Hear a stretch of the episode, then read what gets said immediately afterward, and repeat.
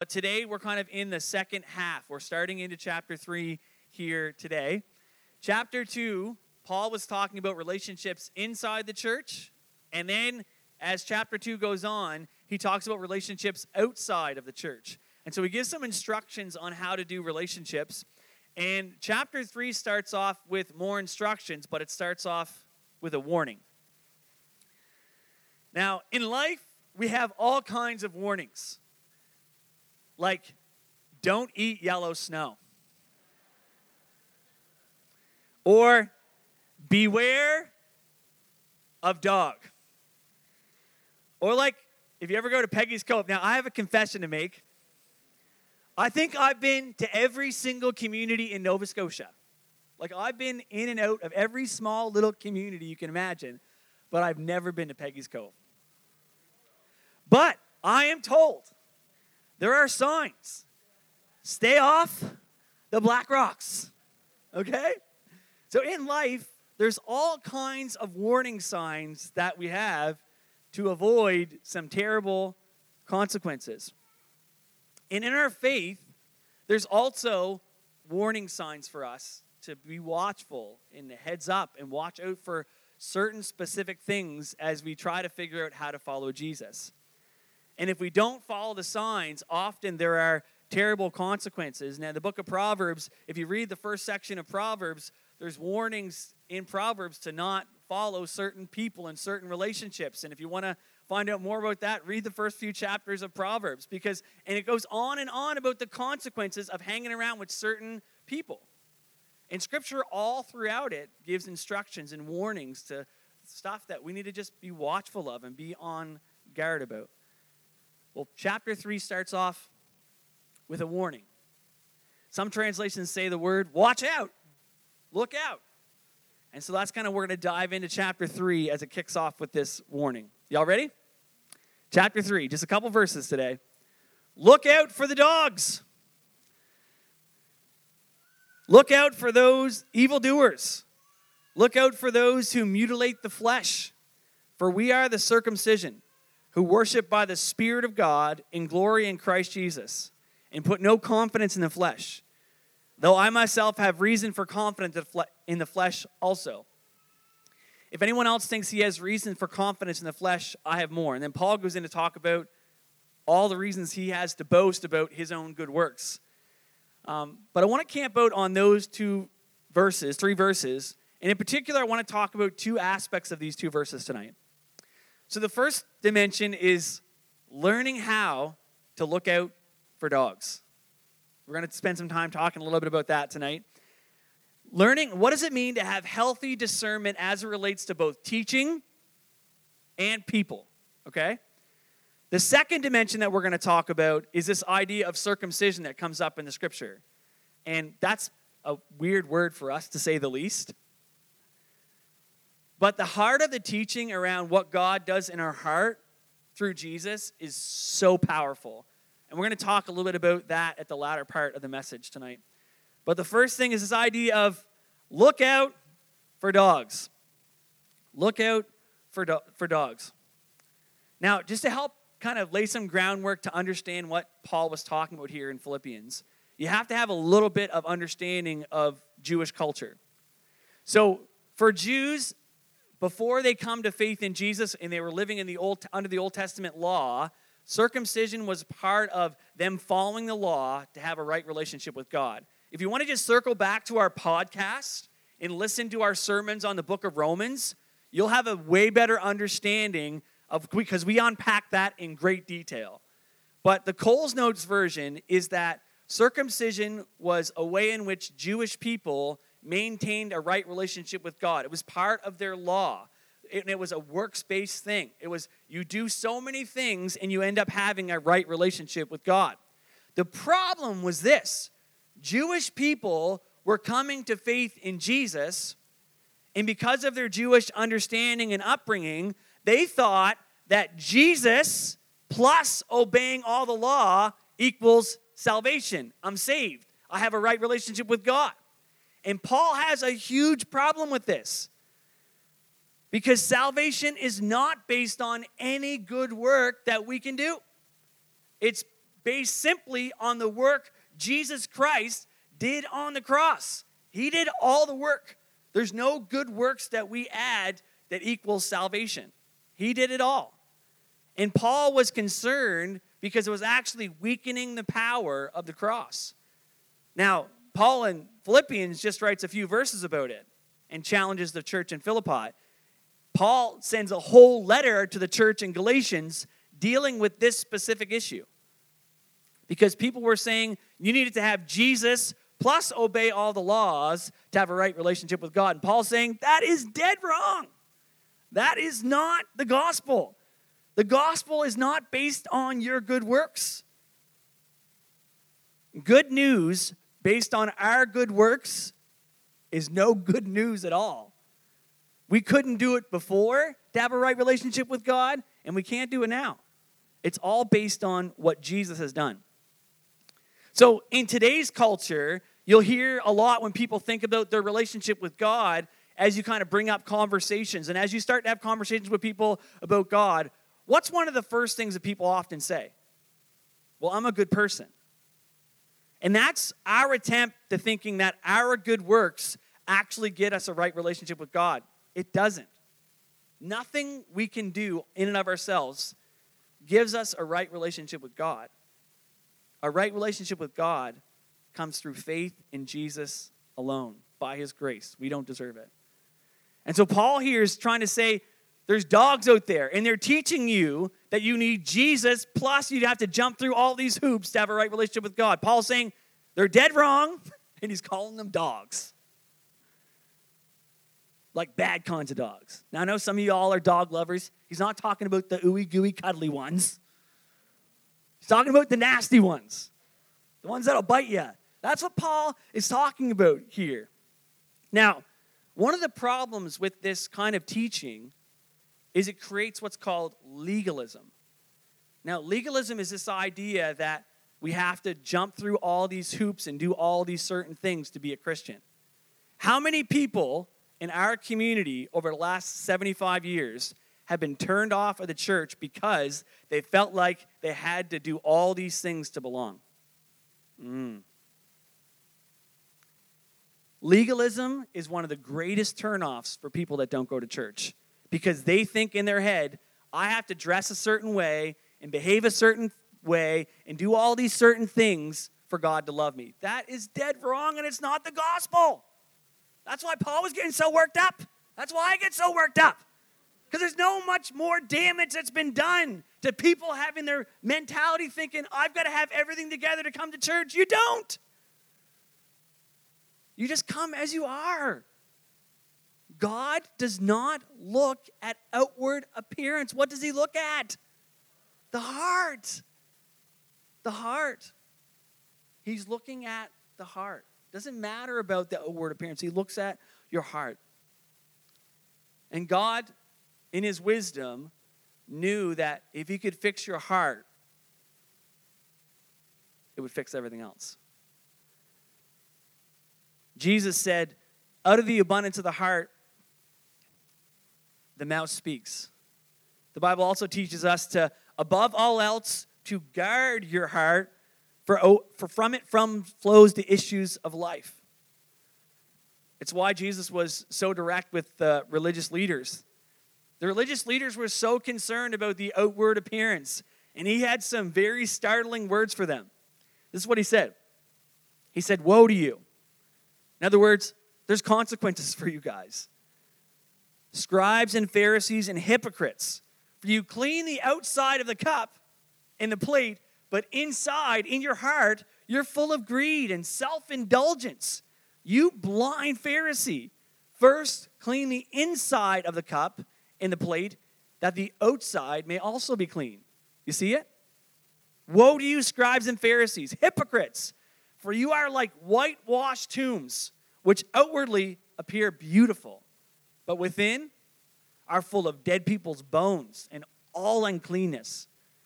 So you also outwardly appear righteous to others, but within you are full of hypocrisy and lawlessness. Whew. You see, Jesus knew the way to fix the outward appearance is to get to the root. He said, First, clean the inside of the cup and the plate, that the outside may also be clean. Fix the heart, and it fixes everything. The problem was with these folks, they weren't aware they had a problem, and all the people didn't have the ability to clean the inside of the cup or the plate. They didn't have that power and ability in and of themselves, which is why we need the gospel. Good works will never, ever, ever, ever, ever clean the inside of our cup. Ever. It just can't happen that way. There's 4,000 years, 5,000 years of history of people trying to clean the inside of the cup on their own. It just doesn't work. We need supernatural intervention. And we'll come back to that in a moment. I want to camp out on this idea of looking out for the dogs. You know, there are all kinds of false teaching that exists in the world as a Christian. There's all kinds of stuff out there that is to try to turn you away from God, turn you away from what the Bible actually has to say. It is all over the place. Let me give you some examples. If I'm a good person, I'll get into heaven. If I follow Jesus, God will make me rich. God loves me just the way I am, so I can live however I want. This old idea of self esteem, that we're perfect, we're broken. This idea of like, I can use God to get whatever I want. Or this idea that I don't need the church, it's just me and Jesus by ourselves. And then I don't even have time today to kind of unpack how misinterpreted things about the end times and how much damage that's caused. There is all kinds of false teaching out there, and if you want to find some, which I don't recommend you doing, it's all over YouTube. There's all kinds of false teaching and stuff that's actually not true. The Bible says to watch out for this stuff. It's all over the place. And what's interesting about that is most of us would like pick up on the fact that something doesn't line up with scripture. But we believe in a real literal devil and what he does is he takes a little bit of truth and he twists it just slightly. A little bit of the gospel, like this whole idea of works, a little bit of the gospel and twists it a little bit. And he often will use people to kind of help that teaching to get out there so that we listen to it. It's like it's it's it's the way that the enemy works. And so there's a few few things I want to give you to help you understand when you're approached with something that doesn't sit well with you to kind of help understand how you deal with teaching that sounds funny. The first thing you need to do, ask question you need to ask is does this teaching line up with the scriptures? I tell people all the time, what does the Bible say? That is the number one question you should be saying anytime you hear a preacher, a teaching, anything that sounds out there. The first question you need to ask yourself is what does the Bible say? The second question you need to ask is what is the Holy Spirit telling you? Do you have reservations? Is there a, a check in your spirit, sometimes people say? Does something feel off within you? And the third thing is, what does spiritual leadership or those that are mature in the faith around me, what do they have to say about this particular issue? So you have the Bible, the Holy Spirit, and the counsel of the body of Christ. You know, this past week I had someone bring me a book because they weren't sure if it checked out. And I looked over it, it checked out. It's all good. But that's like a healthy thing to do to make sure that there's not something that's going to lead you astray. Watch out for dogs, the Bible says. Now, before we put unnecessary labels on people and start calling everyone different dog names, there's a caveat to this. We have to understand that it's not merely people that are at work here spreading false teaching, right? The Bible says it's not flesh and blood that we wrestle against, but powers and principalities and spiritual forces in high places. These dogs that Paul's talking about are either consciously or unconsciously controlled by the power of the evil one. And Satan uses people to pull us away from Jesus or to distort and twist the gospel and to discourage us. And so we need discernment when we encounter someone that's like this. So, some great questions to ask are very similar. When you encounter a person that something just doesn't feel right about a particular person. What is the Holy Spirit saying to you about an interaction with this particular person? Is he giving you any flags? Is there any checks you have in your heart? Is the person saying something that actually goes against what Scripture says? Because if it does, don't receive it. And then, does my pastors or spiritual leaderships have any concerns about this person's activity in my life? Here's the crazy part is that Satan sometimes uses the most unlikely people in our lives. The Bible teaches us that Satan appears as an angel of light. He appears as being something good. He's even like hard to recognize, and sometimes he can even use people that are really, really close to us. Think back to Jesus for a second. Think about Judas. Actually, think about even closer to Jesus. Think about Peter. What did Jesus say to Peter when Peter tried to stop him from going to the cross? Get behind me, Satan, for you have in your heart not the things of God, but the things of man. Sometimes the enemy can even use the people closest to us. Now, I'm not recommending you calling your wife, your best friend, or your spouse Satan, okay? Probably won't go so well at home. But I am here to tell you this Sometimes the enemy will try to use the relationships closest to you because often we don't see it coming. There's a quote that I read this week that a man who is surprised has already lost half the battle. And sometimes the enemy can use people that we rub shoulders with every day. And it's not you against them. You're in a spiritual battle. It's a reality and truth of the scriptures. And God wants us to teach us how to look out, how to be watchful, how to watch out. Now, there's some of you that there's certain relationships in your life you just have to draw some lines with. And it doesn't mean like you won't rub shoulders with them, you won't see them, you don't interact with them, but some of us need to actually control the access and influence some people have in our lives. I was thinking of some of the youth that are here today, and there's people that are influencing you in a negative way. And you have the power and ability to control the influence and access they have on your life. And so you need to draw a line. Now, I'm not just speaking to the youth here because there's adults in this room that there's people that have an influence on your life that's actually pulling you away from Jesus. The enemy is using them to have a negative impact on your life. And it's not an unchristian thing to do to draw a line. The Bible says bad company corrupts good behavior. That's not to say that you don't pray for them, bless them, want to see them come to faith in Jesus, or want to see them kind of change their life. But if they're negatively influencing you, you need to draw a line. One of the things that I found helpful to me is that if someone is pulling you away from a relationship with Jesus, you need to control the access they have to your life. So, what do I do with a dog? What do I do with someone that's taking me away from Jesus? What do you do with a nasty dog? Put him in a fence. And put the door handle on the outside. So you control the access they have in and out of your life. They don't control the access they have, you control the access they have. Now, let me just be clear here. That doesn't mean just because you don't like someone that you can put them in a fence and control the access they have, okay? I'm talking about people that are detrimental to your walk with Jesus. God wants to bring people that rub us the wrong way into our lives all the time to help us with our growth process. That's not what I'm talking about. I'm talking about people the enemy is using to discourage you and take you away from Christ. You need to draw some lines, you need to build some fences, and make sure when you build that fence, you leave the door handle on the outside so you control the influence they have on your life. Am I hitting home here tonight? What's that called? It's called being discerning.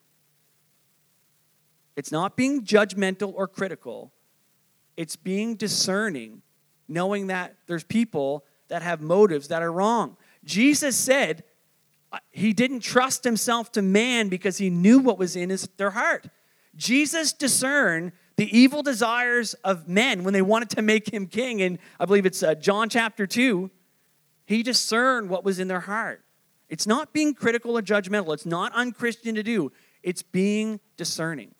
And discerning, discernment is this idea that we're able to discern when something's from God and something's from man or something's from the evil one. God wants all Christians to learn how to be discerning, how to know when the enemy is using someone to discourage us. Now, sometimes that comes in the form of a gut feeling. Have you ever had like a gut feeling and you're like, man, something feels off about this person or this situation? Well, if you have the Holy Spirit inside of you, oftentimes that's actually the Holy Spirit leading you and guiding you and helping you to discern what to do in a certain situation or how to deal with a difficult person. One thing that I found really helpful when you're discerning a particular relationship and what to do is to have mature Christians that you can bounce it off of, saying, This is kind of what I'm feeling or sensing. Am I like off base here, or does that sound accurate? You need those relationships in your life to help you discern what you should do in certain relationships. Now, discernment is a spiritual gift. Some people in this room have the spiritual gift of discernment but we're all called to be discerning. Just like not everyone in this room has the gift to be an evangelist, or not everyone in this room has the gift of serving, but we're all called to share our faith, right? We're all called to share our faith, right? Okay, just checking. We're all called to serve one another in love, right? But some people have the spiritual gift of serving, and some people have the spiritual gift of discernment. But we're all called as Christians to learn how to be discerning, to learn how to discern certain situations, but also to be discerning with people. But one thing we have to really guard ourselves as we use discernment as Christians, which is, is discernment is this amazing gift that God has given to the body of Christ to protect the flock. Like my job as your shepherd is to guard you from false teachings and stuff that's going to take you away from Christ. And God has given me a certain measure of discernment. And God has given you discernment. And it's an amazing gift to protect us from stuff that tries to creep in and discourage us and take us out. But God wants to give you discernment. He wants to give you the ability to discern. But one of the challenges is is it's easy for people that have discernment or as we're discerning to become overly critical or to lean into our own attitudes and opinions, in particular about people. And that's why we need to start with the heart. We need to fix your heart first because how many of you know that we can be critical? How many know that our attitudes and opinions about other people are so often wrong? Amen? So we need God to fix our heart first. Once He fixes our heart, then by the power of the Holy Spirit, we can actually discern rightly. You tracking? And so this passage of scripture talks about, Jesus talked about first cleaning the inside of the cup, that the outside may also be clean. God provided a way for our hearts to be made clean, for our motives to be right. And it's the process of cutting away our sinful nature. The Bible says, for we are the circumcision. What on earth does that mean? We are the circumcision who worship by the Spirit of God and glory in Christ Jesus and put no confidence in the flesh.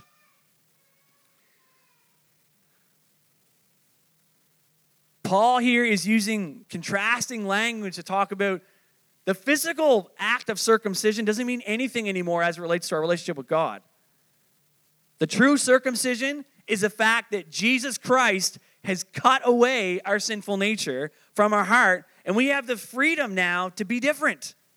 We can worship now because Jesus has made a way for us to be actually different people. God, thank you that I'm free today, that I'm free to be different, that I'm no longer a slave to having to follow the obligations of my selfish desires. That's what Paul's saying. We are those people. And Paul writes to multiple churches the church in Rome, the church in Galatia, the church in Philippi, the church in Colossae. He mentions this in all those letters to say that you're free now. Circumcision, it says in Romans, is a matter of the heart by the Spirit. It's not by the letter or law, it's something that God does in your heart. Paul says to the church in Colossae, he says this When you came to Christ, you were circumcised, but not by a physical procedure. Christ performed a spiritual circumcision, the cutting away of your sinful nature. This is amazing stuff, guys. Jesus, the gospel is so much more than just forgiveness of sin. The good news about Jesus is that God has cut away our sinful nature and given us the ability to live differently. Jesus performed spiritual surgery on our heart. He performed an invasive procedure and cut away that selfish nature that we all have so that we no longer have to be controlled by our sinful nature. That is just awesome, guys. Like, we need to get fired up about this stuff. This is the gospel. This is good news for you and good news for me. Because you and I no longer have to be controlled by our own selfish nature. And how many of us, before we come to Christ, remember how miserable a lifestyle it was for us to be controlled by our own selfishness? Man, let me just straight up, that life sucked. Did it not? Wasn't it terrible to live as a slave under our own selfishness? And the gospel of Jesus is this Jesus suffered and died on the cross to break you free from that nature that was so ingrained inside of you. It's by the cross of Christ that the power of sin has been broken. And not just broken, you're not just free to no longer have to live a following that nature, what came natural to you. God promises to give you a new nature. Second Peter chapter 1 says he's given us his divine nature. He's placed his Holy Spirit inside of you. You see, the blood and body of Jesus was broken and shed for you to clean the inside of your cup.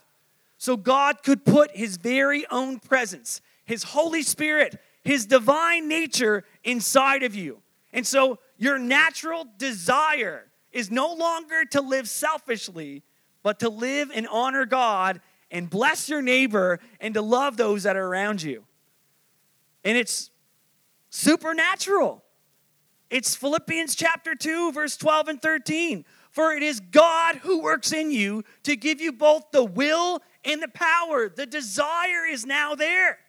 Before it wasn't there, it was Romans 7. The good that I want to do, I don't do. And the bad stuff I'm not supposed to do, I end up doing. Oh, what a wretched man that I am. Who can deliver me from this body of death? You know who can?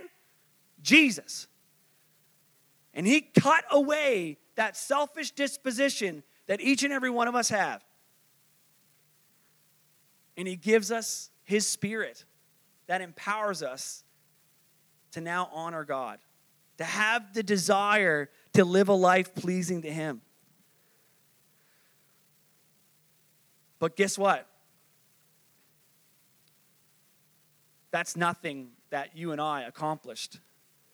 That's nothing that keeps us with right relationship with God. That's all the work that Jesus did on our behalf.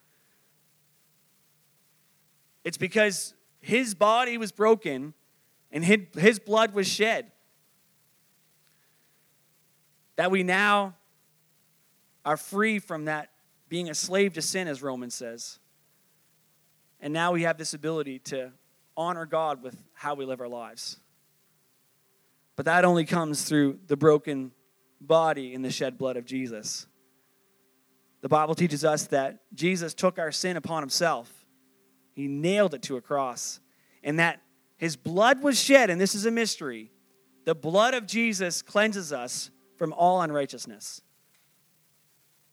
It doesn't make sense because blood stains things, but not the blood of Jesus. The blood of Jesus cleans the inside of our cup. The Bible says in Hebrews that our hearts have been, our conscience has been cleansed by the sprinkling blood of Jesus. Jesus has made a way for the inside of your cup to be clean, and He cleaned it on purpose. He cleaned the inside of your cup, not to just leave it empty. He cleaned the inside of your cup so he could fill it with his very own presence and give you the power to live differently. Not based on your works, but based on his work. I'm going to invite the connections team to come up, and they're going to pass out these elements. Man, oh, I just love what Jesus has done for us. I love that there's this hope of being different. Man, what a dreary life it would be as a follower of Jesus if we didn't have hope of being different. Having to like do all these things, but not have the power and ability to live it out. But through the broken body and shed blood of Jesus, we have this ability now to live our lives for Him. And so we're going to sing and worship, but then we're going to come back and take these elements. And so I'm going to invite you, um, after you take the elements, if you want to stand to your feet and sing along, and maybe just reflect. Maybe you're here tonight and you know that God made you different. You know that the Holy Spirit lives inside of you, but you've been living the old way and you know that's not who you are anymore. Maybe this is an opportunity as you reflect to say, God, would you just forgive me? Would you forgive me for the way that I'm living because I know that's not the way you want? You may be new. Now, God, would you give me the desire to be different? Communion is an opportunity for us to examine ourselves. And so maybe, maybe you don't want to stand. Maybe you just want to sit and reflect and say, God, I'm sorry. I just want to repent of this stuff. And I want to just try getting on the wheel and just trying and trying and trying. That's just not going to work, guys. But if you come to Jesus and say, God, would you forgive me? God, would you give me what I need to live a life pleasing to you? He said, Yeah, I got you. I already did it. And I'll give you the will, I'll give you the desire. But don't trust in your own good behavior. Trust in what He's done for you. So, we just take some time to reflect? If you want to stand and sing, you can. If you want to sit and just wait on the Lord, and then we'll take these here in a, in a second here.